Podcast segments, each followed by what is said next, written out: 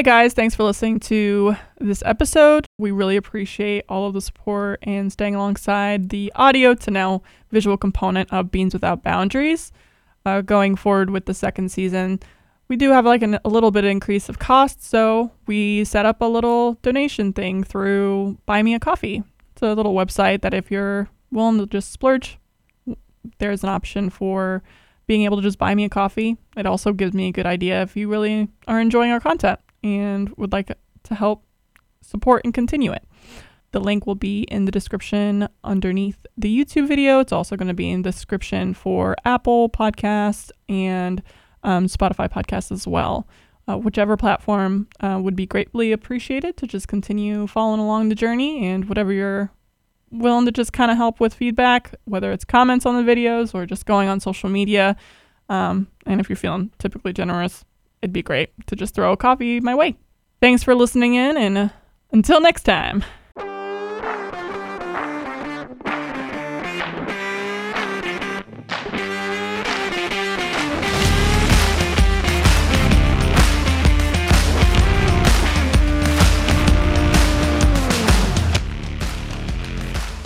So, welcome to the show.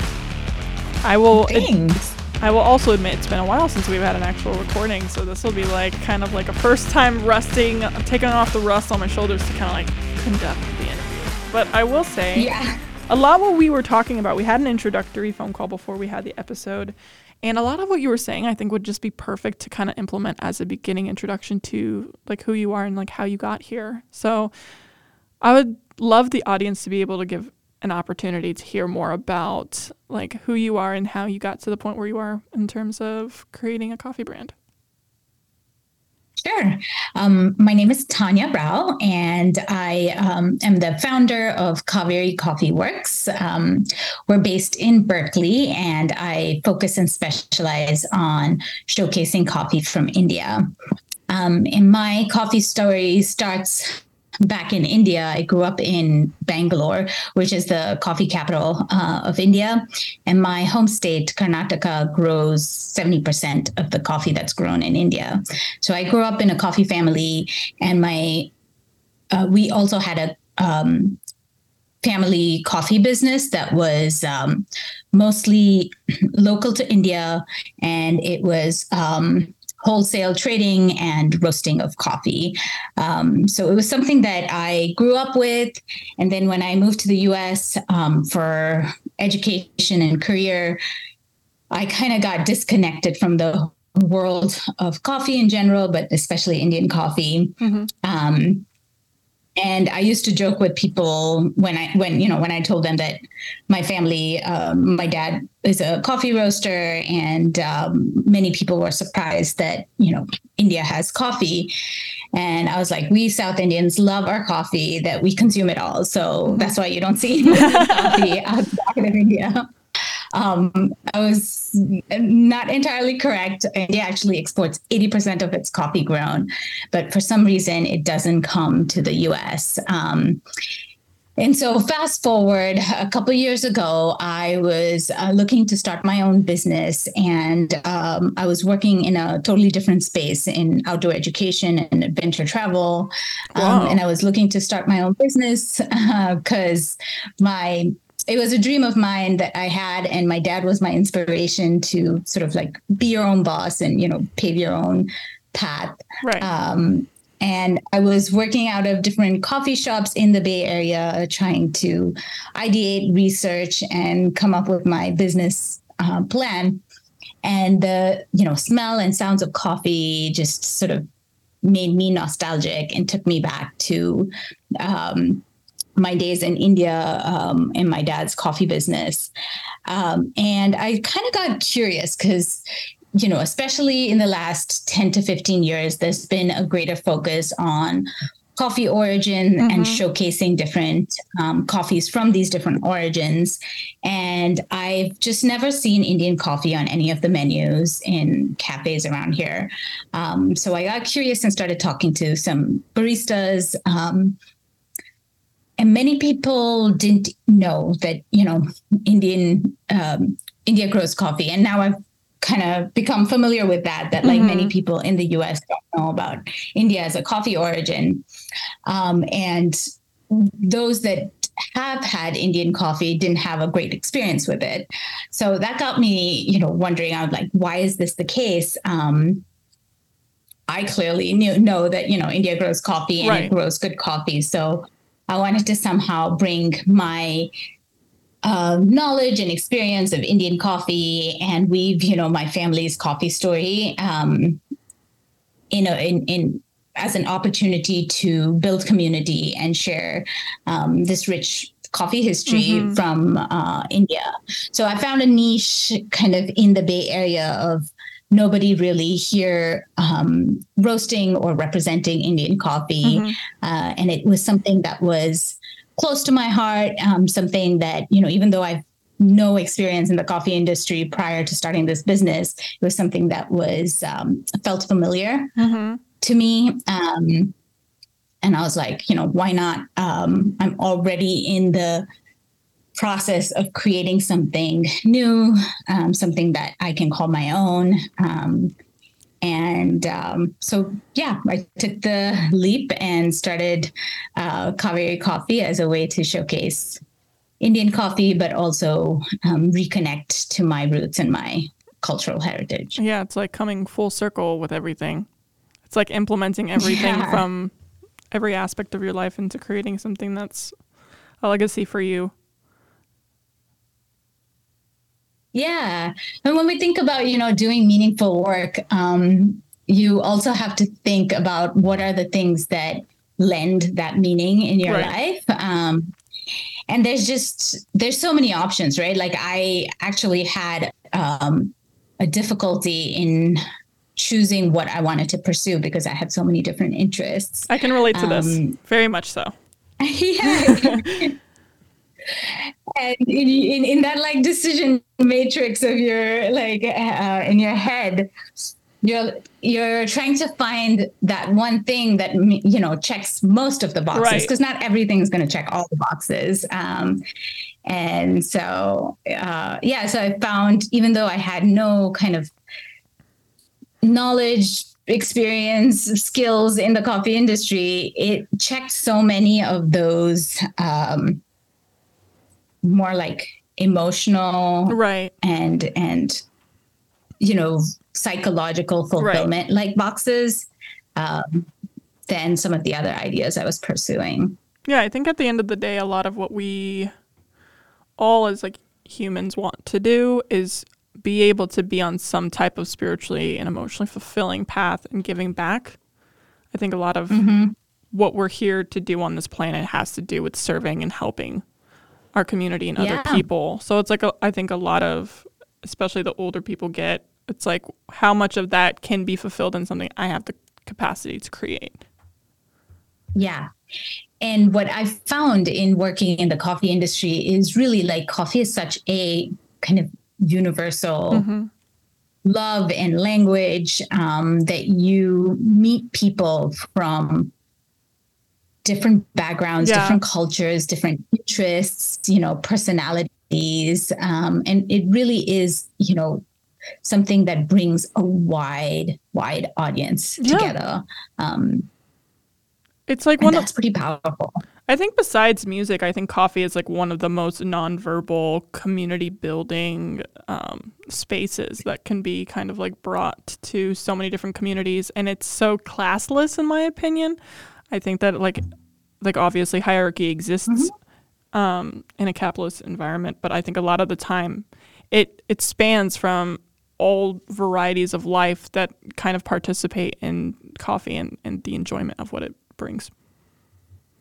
Yeah, absolutely. So, how did you figure out the name for what you wanted to create?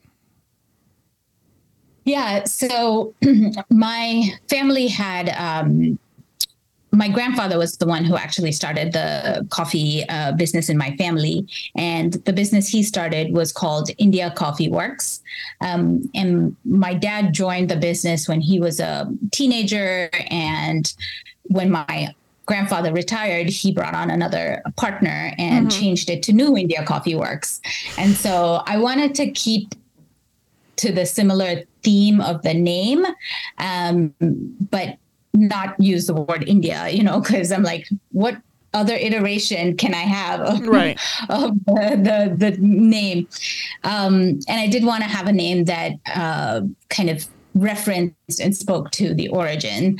Um, Kaveri is the name of a river in South India um, that's considered a sacred river, and it's uh, sort of like a lifeline, kind of like the Colorado River. Wow, um, that's so cool. And it, you know, spans a lot of different mm-hmm. um, communities and a lot of like c- big cities and stuff. Um, so it's a huge, you know, resource. Um, and where it originates is uh, a big coffee growing region as well. Um, so it had kind of links to the land and to you know coffee in particular, but uh, also for me it was again that cre- you know connection to my homeland, yeah. my um, culture. And so the other aspect of the name and business is um,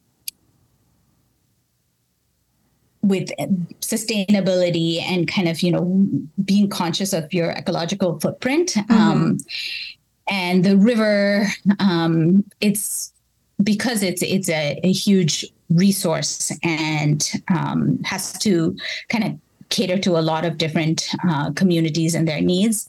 Um, there's a lot of like challenges, right, with the with claims for the water, right, with you know the environmental impact uh, on the river. Um, and its uh, ability to provide for the people that you know it's right. supposed to provide for. So in a way, it was kind of a reminder of our own ecological footprint and mm-hmm. by honoring the land that where we grow and what we like rely on is um, just a, a way for us as consumers to be mindful and conscious about the decisions we make. I love every aspect of how interconnected you've been able to create like your shop where it's like it has so much of your essence down from like the roots of your heritage to a lot of what you're trying to stand for and it, it makes me interested in like knowing I will say I'm very ignorant on also not knowing much about Indian coffee. So like I definitely want to kind of like pick your brain about like Indian coffee specifically. Is it is it Arabica or is it Robusta? Like what mostly kind of comes from the region?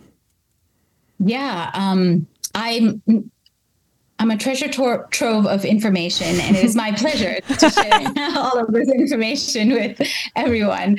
Um, so, uh, currently, India uh, grows both Arabica and Robusta, and um, Robusta product- production, I think, outweighs um, Arabica. And don't quote me on these numbers, mm-hmm. but I mm-hmm. think it's more of a, like 70% Robusta and 30% Arabica. Mm-hmm.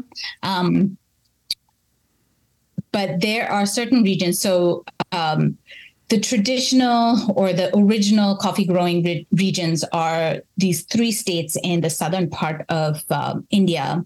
Um, Karnataka is one of them, and that is my home state. That's the one that grows 70% of the coffee grown in India. And then the two neighboring states are called Tamil Nadu and Kerala and they grow about you know the 20% and then uh, the remaining 10% now is grown on like the eastern and northeastern side of india.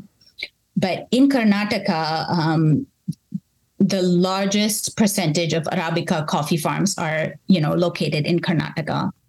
And uh, the place where um, coffee was first planted or grown. And the legend, I mean, the story of how coffee was um, brought to India, there's also like a lot of legend and, and you know, like we we love telling stories mm-hmm. so um, there's a lot of like myth and mystery wrapped around it um, and the story goes that a sufi saint who lived in the foothills of uh, mountain range in karnataka went to mecca for his pilgrimage and there discovered you know uh, the coffee houses um, in the port of Mocha mm-hmm. and just fell in love with the beverage coffee and smuggled seven beans in his beard on his way back to India.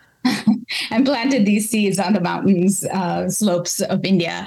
And the place where he planted it uh, is named after him. His uh, the saint's name is Baba Budan, and Baba Budan Giri is the name of the mountain range where um, coffee was first planted. Wow. So that region is still now primarily um, Arabica um, growing region. Um, it's both mixed Arabica and Robusta, mm-hmm. but you'll see a larger concentration of Arabica farms farms in that region.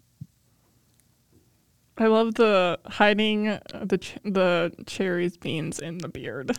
I love that. Yeah, yeah. And there's this whole like reference to uh, the seven seeds and seven being um, sort of a like uh, something to do with you know a, a spiritual number um, mm-hmm. in in the Muslim religion. So he wasn't because uh, at that time there was the export of coffee was controlled by the Arabs, and it was a crime to, you know, take coffee beans or seeds out mm-hmm. of the region. Um, so, because the number seven was sacred in the religion, you know, he wasn't um, kind of penalized or taxed um, for for his smuggling. Story, uh, as as has been repeated several times. But you know, I don't I don't know the kind of origins of it. I think that every growing region has some type of folk stories or folklore towards the mm-hmm. origin the re- origins of the coffee bean. I think everyone can tell a different story. And I love yeah. that it's just like it's always so whimsical too. It's always like a whimsical story. So outlandish. Yeah, yeah and and that's the fun part right like and even now when coffee is shared or when brands are trying to create their own um, unique uh, offering or, or you know, unique presentation it's it's all wrapping everything into a story mm-hmm. is what mm-hmm. makes it fun and approachable um, to others i mean what we're doing is also storytelling it's just exactly it's your story yeah. you know so everything is it always comes back to it. Coffee brings back stories. Coffee brings people together to do storytelling. It's like mm-hmm. a fuel. Absolutely. Yeah. In so many ways. So in the Bay Area, I think we had talked about on the phone also that you were trying to do something women like it had to do with a women's group. Was I mistaken on something like that? Oh, so um I don't know if it's in the Bay Area, but um, or what we talked about. Um, so obviously, like women focused and you know gender equity is mm-hmm. is a huge part of my whole ethos too. Just because of who I am, I've always been in um, in professions where uh, I've been in the minority, yeah. whether it's because of gender, race, ethnicity. Mm-hmm. Um, so I'm always kind of like, you know, holding that loudspeaker and talking about these issues because, you know, it's fun to talk about and it's personal and, right. and it, you know, needs to be talked about. Right.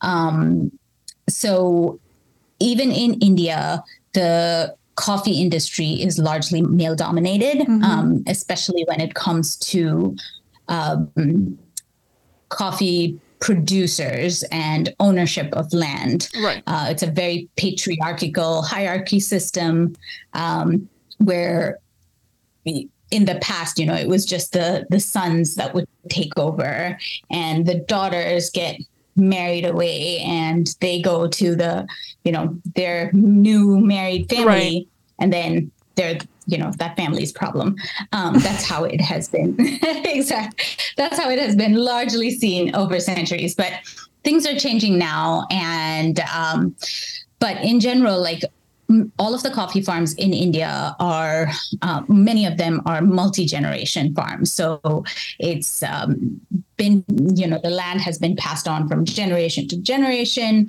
Um, and you'll see like a lot of the farms are either fifth generation, mm-hmm. fourth, or third generation farmers.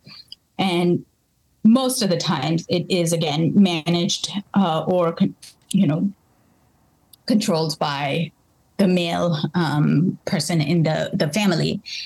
So I wanted to seek out more women in the coffee industry, both in the US, but also in India. Right. Um, and just over the last few years of trying to connect to the coffee community there, I've managed to connect with different women owned or women managed farms. Um, so this year, one of my projects that I kind of embarked on was being able to um, try and do a direct trade or direct buy mm-hmm. from farms in India. Um, most of the importers here in the U.S. they bring uh, coffee from India in in larger lots, um, and it was hard for me to find um, coffee that of different varieties or you know where there's a little bit greater transparency um, mm-hmm.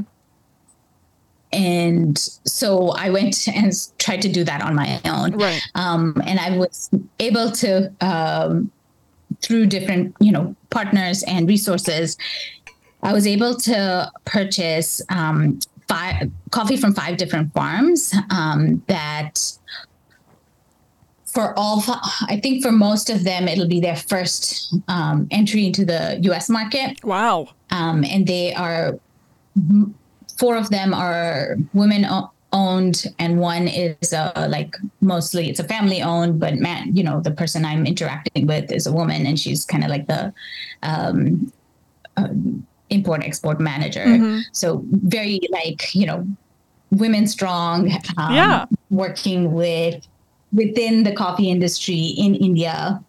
Um, and so that has been a really fun and um, exciting kind of exploration to go on how was the process of finding them? Was it an easy na- um, navigation, or did it take uh, like finagling, trying to like go down a little bit further down that rabbit hole? Uh, it's a bit of both. I would say for me, my experience has been fairly easy. Um, I wouldn't know if that would be the same for somebody else. Um, so, first couple of people I contacted um, through Instagram, and then a the few others. Exactly. Yeah. And and then a few others um, through, you know, kind of like through the in through the coffee network um, Vine. Um, it I think it has been helpful a little bit for me, especially knowing the Indian landscape yeah. and knowing the culture. Um, I, it's easier for me to um, approach and talk to people. Um, being from Bangalore, like most of the coffee farms um, in Karnataka are within like five to six hours drive from Bangalore. So Bangalore mm-hmm. is the biggest like capital um, or big city. And so many people ha- have like, you know, lived in or have family that live in Bangalore Right. Um, and there's always there's always a Bangalore connection there, so uh, which is always fun. um, so just I think knowing a little bit more the, how, about the landscape and the history and culture. Um, some relationships have been. Uh, feasible just from my family's history in in coffee um, even though so my father passed away 12 years ago, and my connection to the coffee world and the coffee business uh, was lost at that point. Right. But it, I do still remember people and um, places, you know, from from his coffee days, from when I was in India, and so trying to like reconnect to those people and places. Um, I was able to do when I went to India last year. Um, and in many ways you know it's just one thing leads to another. Somebody makes a recommendation um, and um, yeah and it was it, it did take some um, active pro like proactive you know effort on my part. But mm-hmm. um, once i was on that path um, things seemed to kind of like work out fairly fairly smoothly. That's good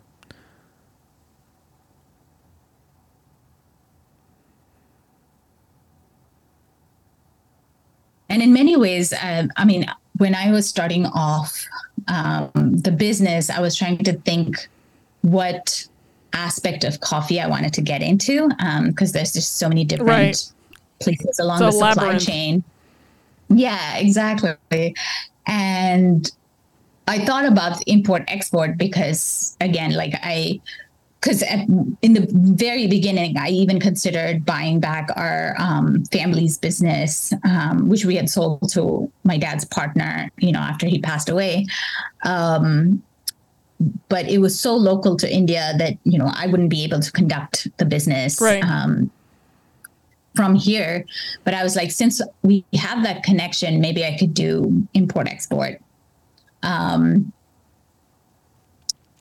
but the whole uh, it seems like such a daunting process you know the process of importing coffee into the us like with all the different logistical um, steps along the way. Mm-hmm. uh, it was too foreign and too daunting for me to pursue that. Right. Um, and so i went with what the the business model that you know my family had in india which was just buying coffee from the producers and then just roasting it and you know reselling it.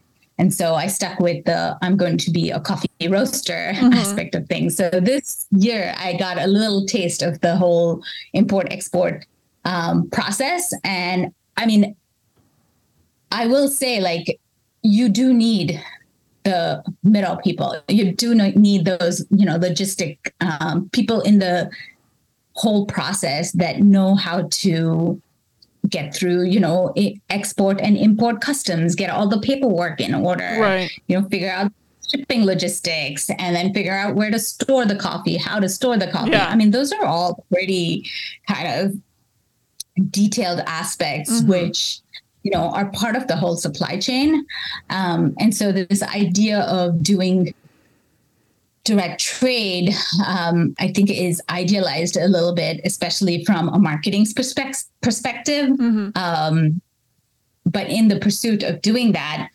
the I fully respect and appreciate all the people in the middle right. that have to, you know, fulfill that role of getting the coffee from the farm to a warehouse where a roaster can access them.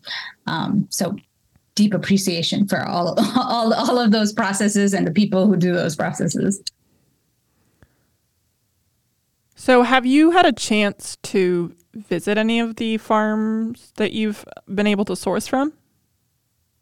Yep. Um, so last year I, I went to India um, to visit family, but also to visit some farms. Mm-hmm. Um, and currently I'm sourcing coffee from a couple importers um, here in the Bay Area. And I was able to visit one of the farms that I'm currently sourcing coffee from. It's it's one of my like baseline signature offerings that I've had right. from the beginning. Um, and so my importer um, put me in touch with the producers in India, and I was able to go and do uh, like a farm stay mm-hmm. um, there. So that was really cool. I went in the middle of July, which is the uh, middle of monsoon season, so not the best time to visit Oof. a farm.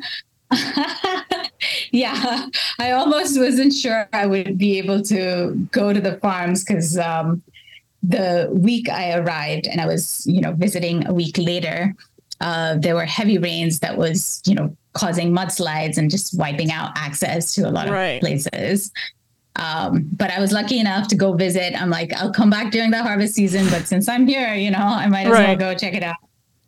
Um, and then I visited another farm, a, a, contact that I made through Instagram.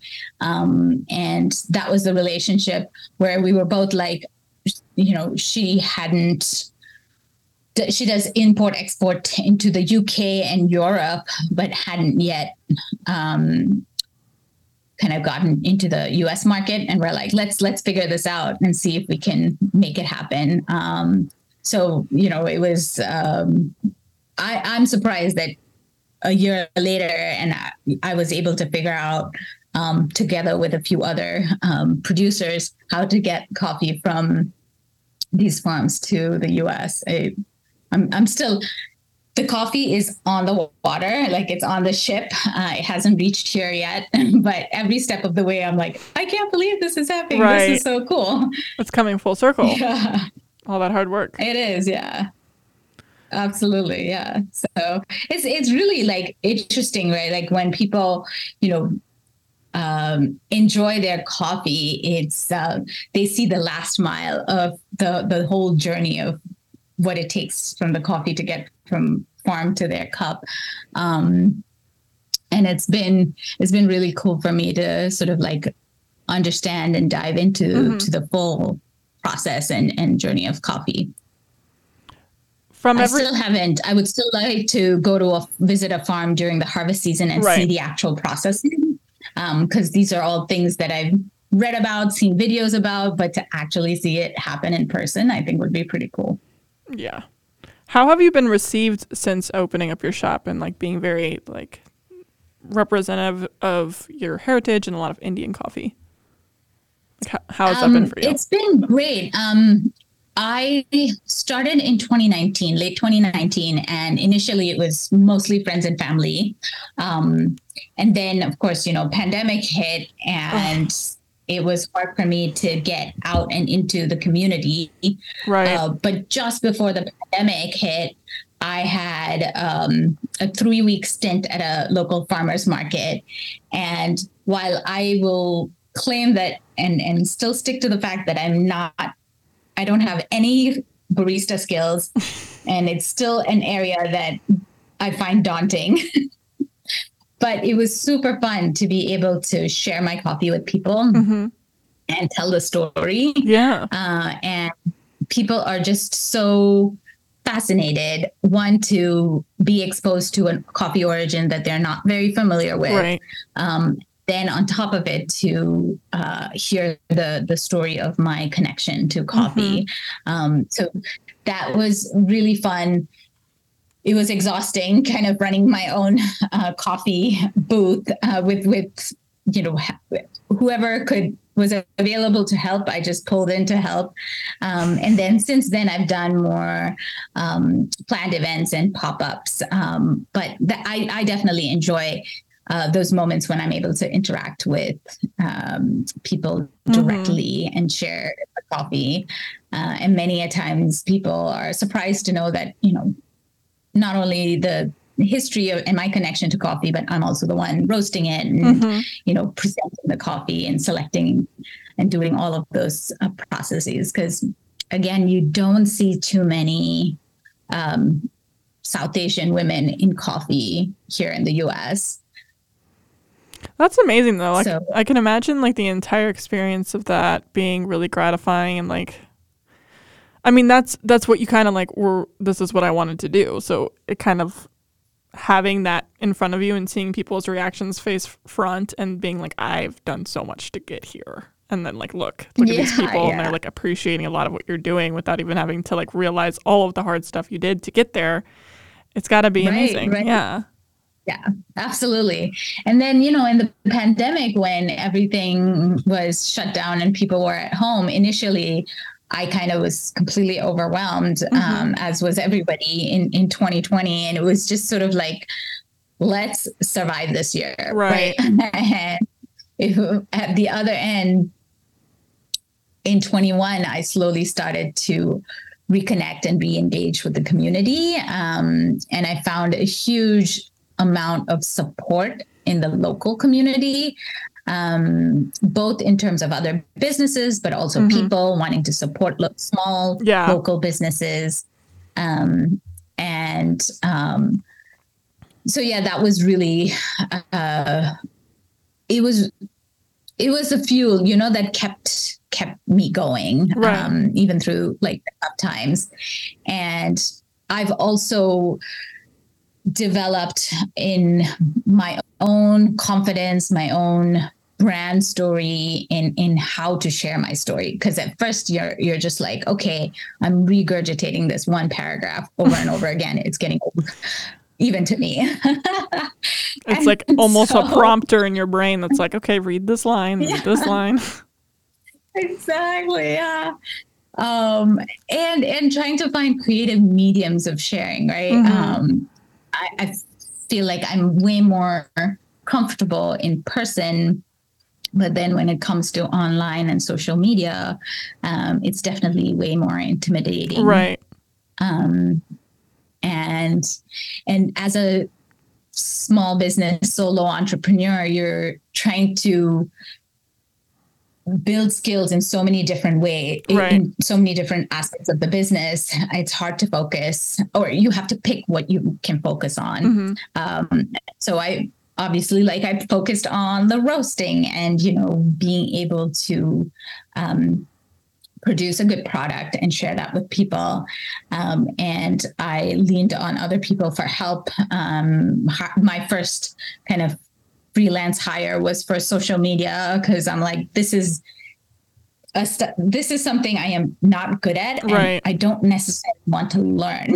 It's- it's- you know, spend the time to learn this. It doesn't help that it's like constantly changing and evolving. It's like once you get down Oh, and then it changes and then you feel like you can never kind of keep up with it. So it's like I can understand Yeah. that 100%. Absolutely, yeah. So, I mean, you know, it's great that people um, have a passion and um, enjoy, you know, social media kind of storytelling. And I'm just like, great, I'm going to get you on my team because I'm not that person. Right. What has been your so yeah and and even um through through that medium trying to share my story and, and trying to find meaningful ways to connect with people right um because it's not just a one-sided conversation Mhm. it's two-sided and um as you said earlier like coffee is about serving serving your community um, and kind of building a community that uh, interacts with each other in a way that, that everyone benefits. Right. Has interacting with importing and a lot of the process to importing Indian coffee been an easy process? I know that you were you're obviously a very strong woman and you were vocal about it being a very patriarchal, male driven, like male centric kind of like trade. So I was wondering if there was any kind of like difficulties you've run into or if it's just been The biggest difficulty is that there's just such few options. Um, I feel like I've pretty much contacted every importer that imports coffee from India and gotten samples from them. Mhm. And most of the coffee that comes into the US um, are from large commercial farms and they're grouped um, either by region or by a process um processing method. right. Um, and there's just three different, you know, big groups. Um, there's Monsoon Malabar, which is a monsooning process. Coffee processing is unique to India. And so anything that any Indian coffee outside of India like that's popular is usually everybody would have heard of Monsoon Malabar. Um, that's kind of like what Indian coffee is known for. Um, but it's a very specific flavor profile and a very specific process and has uh, primarily like limited um, use in terms of brewing. It's good for espresso, and some people enjoy it as you know drip or French press, but it has limited versatility. Um, and then there's um, Mysore Nuggets Extra Bold, which is uh, a, a category kind of based on region and also based on quality. Um, and outside of these two, and and you know, um, India is well known for its robusta too. We have very high quality robusta Mhm. as well. So these are the three main kind of categories of Indian coffee that's available. But when it comes to um, farm level traceability or you know even different processing methods, there's very few options. Um, there's just one or two coffee producers, uh, coffee importers that bring in um, and have that level of traceability. Right. And that's what I was looking for. You know, I was Mhm. looking for more fully traceable or, you know, coffee with good traceability um, that I can showcase and, and and present in the same way that other coffee origins and coffee brands are presenting. You know, Right. coffee from different parts of the world. Um, so my biggest challenge was just having options. And um, beyond that i in the first iteration of just getting samples that wasn't a problem. Um, mm-hmm. you know most people were pretty uh, responsive. Um, and then even here in the bay area i got some good um, response and um, kind of conversation with uh, importers that either want to bring in more traceable coffee or already do bring in and want to promote that more. Um, but it takes time because when you are completely new to the coffee industry, um, people don't necessarily know whether they can trust you or take you seriously. Um, and as a small roaster, you know, you're ordering I was ordering one, two bags to start off with. Mm-hmm. Um, and so it's more of a like people wouldn't necessarily go out of their way to answer my questions right. or to, you know, kind of uh, cater to my needs and uh, and that's understandable especially you know when you're an importer working in larger volumes mm-hmm. um, I, I feel like you you have a system in place um, and sometimes a newcomer is always not necessarily the person who's going to get most of your attention. Mm-hmm. Um, it shouldn't be that way, but you know, it's not surprising that it is. Um, so I would say in the over time, uh, once I built my own knowledge and confidence and credibility, um, I was able to uh, connect more with different importers. Um, and I definitely connected with some importers who are like, yeah, I can't believe nobody knows about Indian coffee. It's so great, you know, to right. see you do what you're doing. Um, and they want to also support the um, same mission of promoting Indian coffee mm-hmm. and talking more about the regions and the processing methods available. What has been your favorite part of the process? Um, I've really enjoyed the roasting aspect of things. Really? Um, I'm I'm a foodie to begin with. I mean, and my first foray into entrepreneurship was uh, in grad school. Um, as a side business, I started teaching Indian cooking classes. Um, it started off as a, a birthday gift to a friend, and she's like, "You should do this uh, as as a business you know people would pay for you know cooking lessons. So i've always been interested in uh, food and science and smells and taste. Right. and so when i first um, had my first coffee roasting uh, lesson it was it was just kind of like whoa this is so cool. You can influence the flavor of coffee through the process of right. roasting uh, in in so many different mm-hmm. ways, mm-hmm. and uh, I still don't. I still feel like there's so much to learn, and I'm constantly learning. Um, so that has been my favorite part is um,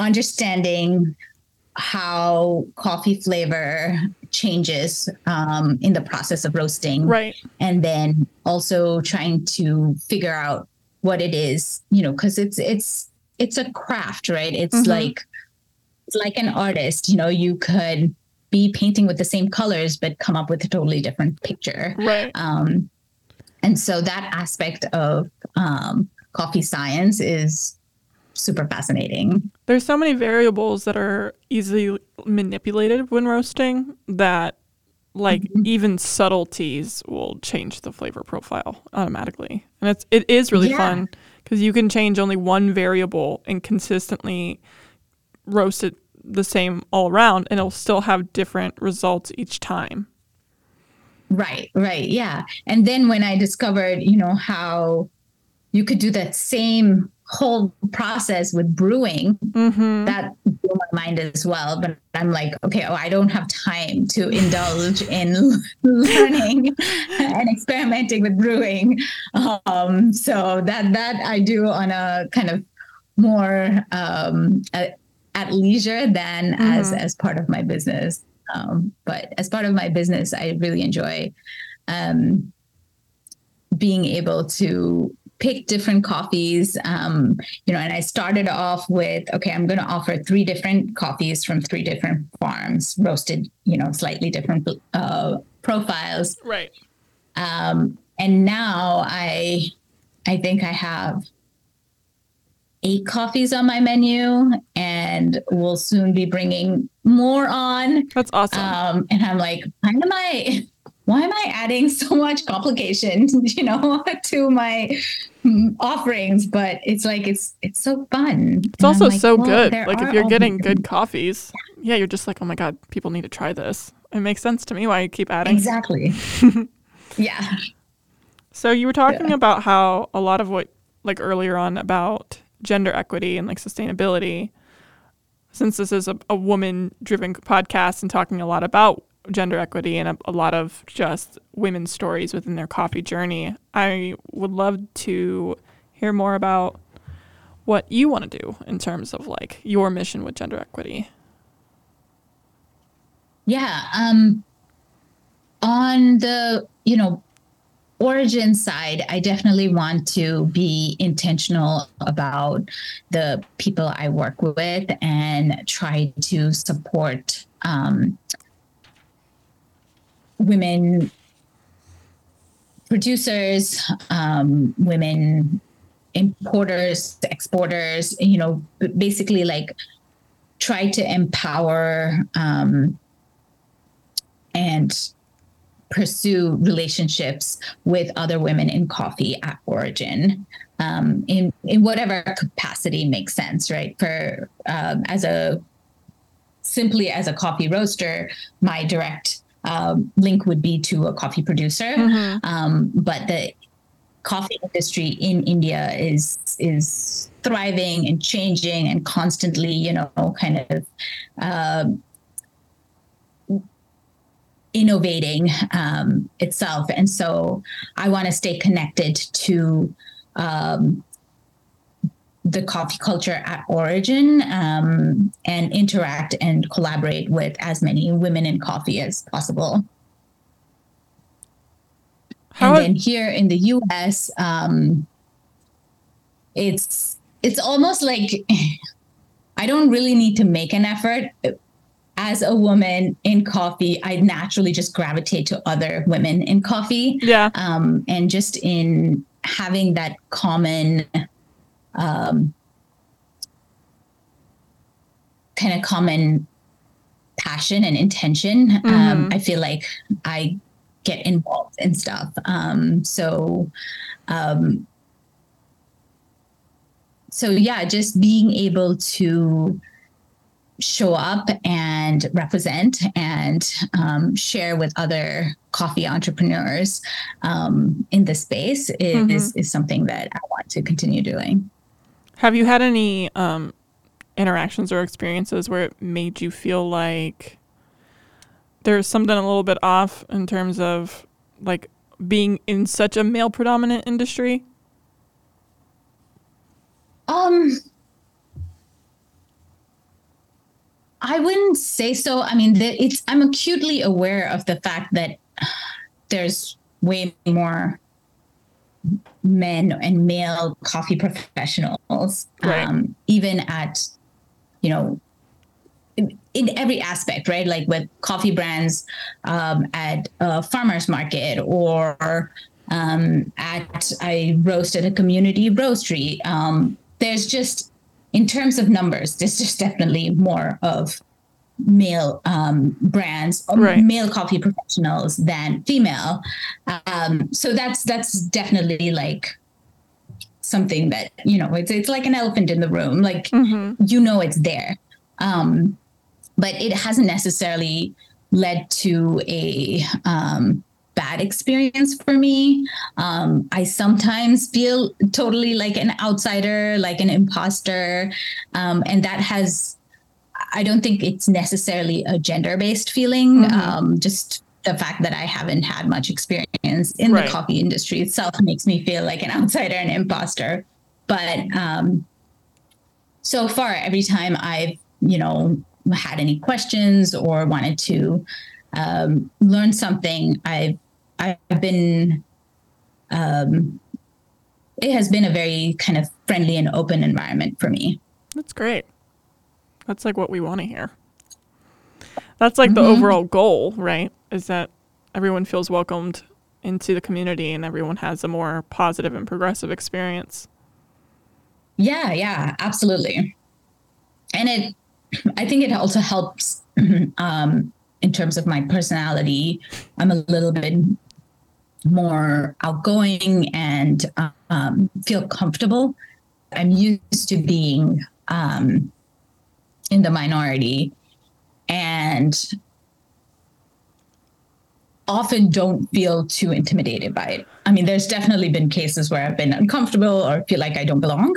Um, but I sort of am also a little bit um,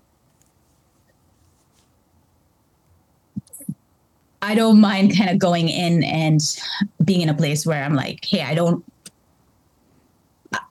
I don't have the answers, but I'm willing to learn, you know, like right. uh, being a little um, being less intimidated by um, I don't know what I'm trying to say here, but I guess I, I feel comfortable in uncomfortable situations. I like that a lot. I feel like I can relate relate to that too. Um, and I don't know if that's just because I grew up as a minority. We're kind of like automatically put in a position where we have to be comfortable in uncomfortable situations out of mm-hmm. like necessities. Yeah, I was just gonna say. I think a, a, lot of it is just like it wasn't even our choice. We kind of kind of got placed mm-hmm. onto that just because of the fact that we're all different and we come from different cultures, especially people who aren't even born and raised here. Um, yeah. So it's like I think, especially women and people of color collectively have such a stronger willpower to to try and like be innovative and be kind of like pioneers for what they're trying to create because it's just we're not going to back down. We're kind of like exactly this is our voice. This is what we're trying to stand up for. This is what we're trying to share. I think it's beautiful trying to share something yeah. that is so interpersonal with like your family and your story and like creating it into something that's so public and so um, it is an experience and it's like the people who interact with you and the products that you give you're also sharing that interpersonal story so it's just it, it is such an intimate and vulnerable thing that you're making mm-hmm, absolutely so it makes me happy to know that like nothing's essentially going to like make you uncomfortable and intimidated because you're it's like i'm here and this is what i'm doing yeah Exactly. Yeah. And it's all part of the learning process. I mean, I'm not saying that I'm always comfortable doing something new, right? It's right. always going to be um, challenging. Mm-hmm. Um, and when I worked um, in experiential education, we used to have this activity where um, it's called the circles of comfort. Um, and so you test what people comfort zones are comfort levels um, and so you've got you know the inner circle being you know your safest most comfortable zone and then the next circle being the challenge or learning zone and then the outer circle being the panic zone and um, most of the time, you know, you want to put yourself into that middle circle. Right. That's where you're being challenged, mm-hmm. but you're mm-hmm. also learning. Right. Um, you stay too long in the comfort zone and there's going to be no growth. Right. And the panic zone, no, nobody wants to be there. Yeah. So it's it's sort of like figuring out, you know, when you get too comfortable, then you know you stop learning, you stop growing, and so you try to take a step towards that learning zone um, and challenge yourself. And, and it could be challenge in something that you want to learn to do or um, in, in a social setting. Um, and so, yeah, I've always felt um, myself like I'm, I'm, always leading myself into that challenge zone. Mm-hmm. Um, over and over again just because I thrive on learning. I thrive on kind of pushing my limits. Right. Um, and that, that helps me. That's also like an inner like fire competitive spirit of like how much am I truly capable of? That it's Mhm. like you're trying to prove it to yourself and not to other people. That it's like Yeah, yeah, absolutely. And I know like when I've been in a comfort zone for too long, I'm just like, I'm bored. Yeah, I can relate to this. it's like I need some type of stimulation. Nothing's happening here. right. Exactly. Yeah. Yeah, when you were talking about no one wants to be in that panic zone, I kept thinking about like the people who have had to like stay in this like survivalist mindset Mhm. where there's different avenues of their life kind of being attacked in a way, whether it's in different ways that can be represented. Um, but I think overall, everybody needs some type of challenge in their life to really make any kind of huge differences for themselves and the people around them. yeah, absolutely. I think a lot of that also kind of like plays into risks and what's worth kind of like stepping out of that comfort zone, taking that leap versus like, Mhm. okay, do you take this risk and then you're falling into that lake of panic? Right. Yeah. And I think it also, um, your experience in the past Mhm. informs, you know, what you're right. uh, willing to do, what challenges you're willing to take, what is your comfort zone. And um, yes, as a, a, a- a woman of color in the US, Right. there are people that have had all sorts of different experiences. Yeah. And it's hard to kind of have this uh, blanket approach of like, you know, ha- always having to challenge yourself. Right. Um, in many ways, I feel like that is speaks to a little bit of privilege in my own upbringing or my own past experience where I haven't felt truly threatened or truly been in a situation where um, I was in the panic zone Right. for survival or for Mhm. you know my own mental well-being and so it's i think it is helpful to have uh, more women role models Yes. um, in in situ in, in, in especially for situations when um, people have had really tough circumstances Right. or experiences past and uh, it feels even too scary to be in the challenge zone Right. uh, into the learning zone and you know they're always you're always kind of circuits gravitating towards comfort safety Mhm. and security um, so i myself like will look to other women in business uh, and particularly women of color um, same. whether it's you know in the coffee industry or beyond um, because for me it's a it's a measure of what is possible and i think um, the more we have that the the better it is for the world and for future generations I think representation in general is really important, but I really liked what you said about like needing women and people of color and specifically both of those all together um, to kind of like create almost. I like this word that I've been using recently. I've been using the word sisterhood. I feel like that Mhm. there's such a strength in women in the community that we create and like queer women also. And it's just something that's so magical and empowering. And it's like, it's good to, to have multitudes of different kinds of women representation. Like every, not every woman has to have a tragic trauma story. And in my opinion, like I, mm-hmm. I really just genuinely would prefer women to not have trauma stories. But I think that absolutely yeah. each each person needs some type of representation so that it does show that like endless amount of possibilities are shown that no matter mm-hmm. where you come from what you've experienced what challenges have been placed before you there are women in that like middle that all have kind of like congealed and come together to create and be in forms inspirational towards each other.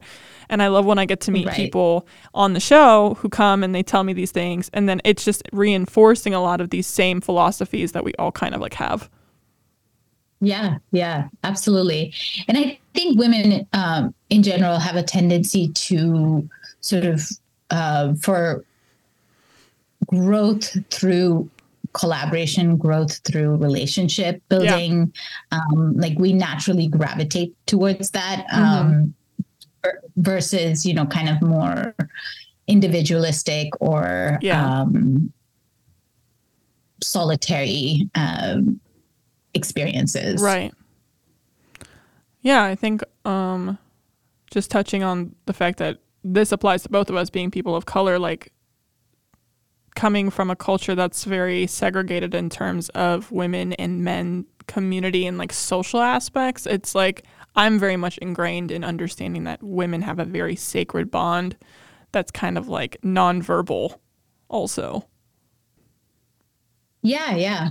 Yeah, absolutely. Um I've um in my upbringing and culture, you know, there's just also like predefined roles that yes. women um are prescribed to and it's it's almost if you want to do something different or um, kind of go against the grain mm-hmm. you're considered um, an outsider right. or um, you're considered um, a rebellion um, and in many ways i've embraced that yeah rebellion as a, positive same though for myself and have constantly you know in my own life challenged those social norms and yes. expectations and in pursuing something that I want to do. Mm-hmm. And in doing so have heard and met, you know, more people who do the same or want to do the same and are afraid to, or um, you know, just yeah, just don't think it's possible, but um, it's anything is possible right. if you you know put your mind to it and if you believe in it, you know. Right. Um, but uh, it, it is it is kind of very difficult to kind of swim against swim upstream right is, is going against go the current the masses yeah mm-hmm. um, right yeah, I mean, like that all comes down to like, uh, what is that phrase? It's like you're leading how you want to live your life so that other people can kind of like see that there is a possibility. So it goes down to, back to the whole spectrum of possibilities and living mm-hmm. in those zones of comfort versus challenge that um, kind of just yeah. exist and, and working and existing as women. Yeah, absolutely. And even in the in the coffee industry, I've definitely, you know, seen the shift and the change. Um, and obviously it's because we're also seeking that. Right. You hear more of it, you come across more um, women owned coffee brands. Right. I follow different like female baristas or Same. you know roasters and um and you just want to be part of that community yeah.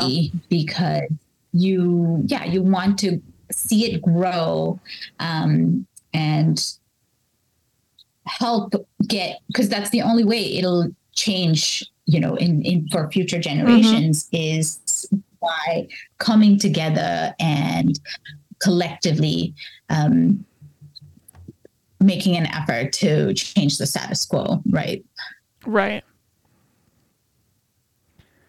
yeah, I mean, like, oh. so for me, I find it very inspiring to see, like, I see a lot of women in the coffee pr- profession, but mm-hmm. that's what I'm seeking. Right. It's also, it's also there, and it's it's to be you know celebrated. It right. should be talked about, and um, I think it's it's great that that um, representation is growing. Right. I don't know why I just all of a sudden thought a lot of work to be done. But I mean, I don't think it'll ever stop. You know, like I think in general we've been kind of fighting for right, right. this like need to be on the same pedestal for decades and decades. So yeah, it'll it'll be something that I think is just going to constantly just get stronger. I think the voice will always be there and it'll get stronger. But it's funny because you were saying that and I instantly thought of the Barbie movie. I know that's like really not related, but it's kind of related. It's a lot about like being against and like for women and, and like understanding the problematic stuff that exists in society with patriarchy. But that is besides yeah. the point. but that's a great movie. It's a great movie of basically yeah. kind of reinforcing essentially what we're trying to say overall. Mm-hmm. Um, but I think like I would love to know based off of everything that you've learned so far, and um, do you happen to have like a little hot take of controversy that you feel like something in the industry or something you've experienced in the industry that's either overrated or seems like it's not legitimized or it's something that just is kind of unnecessary that's happened? I always do this with I'm I'm starting this new thing called like hot takes, like little like sizzling hot takes. yeah, yeah, no. I love it. I love it. Um, so for me, it's definitely around the the idea of um, what how to prescribe value to coffee right? Like how not prescribe uh, uh, uh, like how to how does one say one coffee is better than the other you know kind of like the mm-hmm. and and it goes back to coffee origins um, i feel there is definitely a elitism around certain coffee origins mm-hmm. um, with relation to uh, you know taste and quality yeah um, and it it feels very um, unfair to other coffee origins, right? Like, right. It's coffee from different places tastes differently. Coffee from the same place tastes differently. Right. And so to have um, a kind of comparison chart or even an um, people are allowed personal opinions, but um, on on a more industry wide, right. to have these these concept of oh these origins produce better quality right. coffee um, is something I have I take issue with. Yeah. You know that that for me is like um,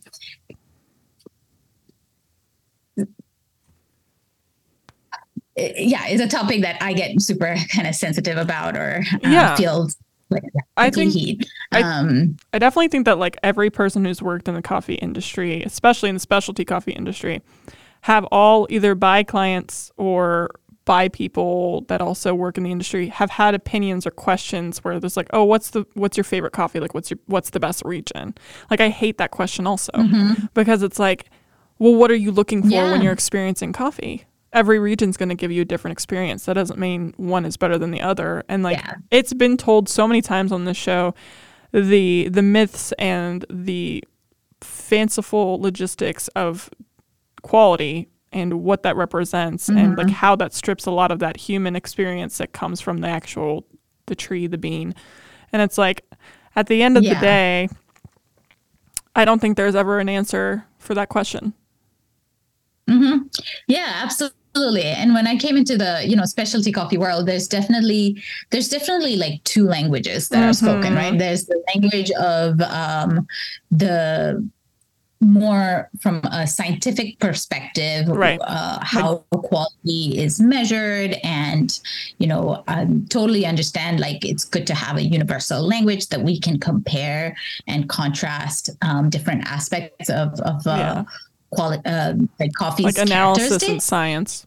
And, yeah, exactly. And then so so there's that world of like the the coffee Greek, you know, mm-hmm, um, mm-hmm. The, the, the elitist club, and then there's the language that consumers, the people who drink the coffee, who enjoy right. the coffee, they speak a totally different language. Yeah. Um, and it's it's yeah, it's more like street language, and it's more oh. it, has different uh, it, you know it has different dialects and like and so that but to me, that is the language that is um, way more beautiful and way more relevant um, when wanting to sell my coffee. Um, versus, I I like the nerdy stuff um, and I like learning about it, um, but it's it's more of a, a knowledge base right. than a um, you know conversational kind yeah. of like uh, or or or or the absolute truth right? right, that that is not kind of um what i would and and i'm learning this as i go along it's like you've got to almost switch your brain when talking the coffee greek to talking the you know street uh, coffee uh, street talk. Right. Um, and and and finding that connection between the two is like how do you want to um, present your coffee to the audience with this knowledge as the foundation but translating it to yeah. the street talk um, that they understand? And i think um, sometimes many people forget to translate and yeah. you know then it becomes this um yeah it becomes lost in translation mm-hmm. i feel like a lot of the time coffee can become very much lost in translation and i think it can also be lost in intention yeah so yeah. i think like all of it all together kind of just ties to it but very very great way of describing the language. Like it, that it's code switching essentially from yeah. that Greek elitist kind of like a lot of the, the terminology goes in and out of my ear. I'm like, I have no idea what's being said, mm-hmm. but it's really fascinating. Yeah, we do need this for the innovation of coffee and preserving coffee and, and understanding a lot more of on a chemical and compound level what it provides and what it's capable of doing mm-hmm. and how it transforms in different things. But it also like for most of the everyday enjoyment and routine that is coffee. It is at yeah. the end of the day exactly what me and you are doing, which is a conversation.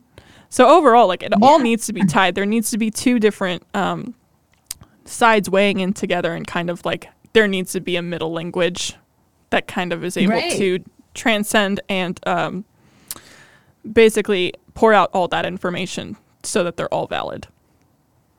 Absolutely. Yeah.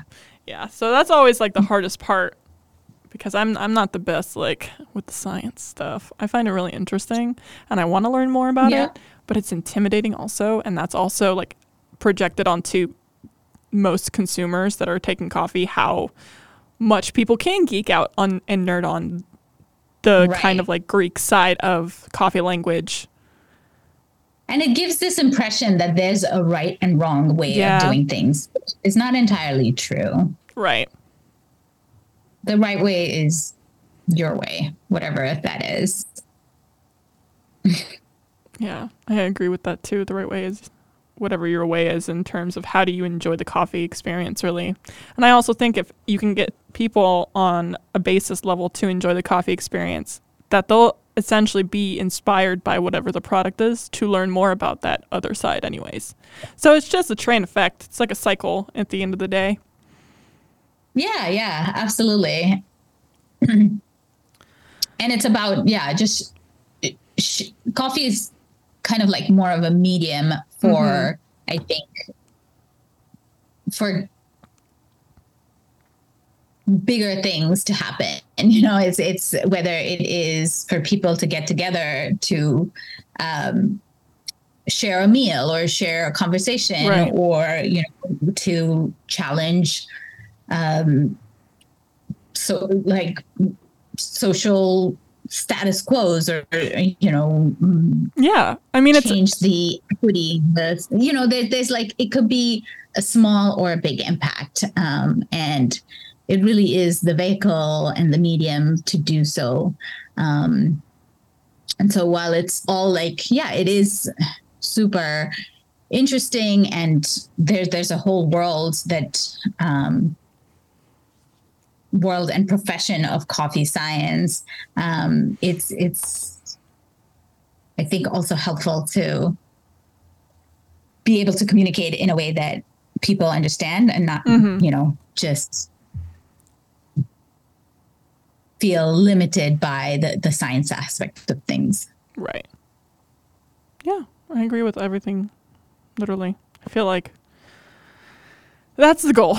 That we're all kind of in agreement and understanding of what we're trying to create at the end of the day. And I think it just comes down to just having that conversation first and bring a lot of awareness, which is a lot of what this podcast is trying to do. Um, yeah.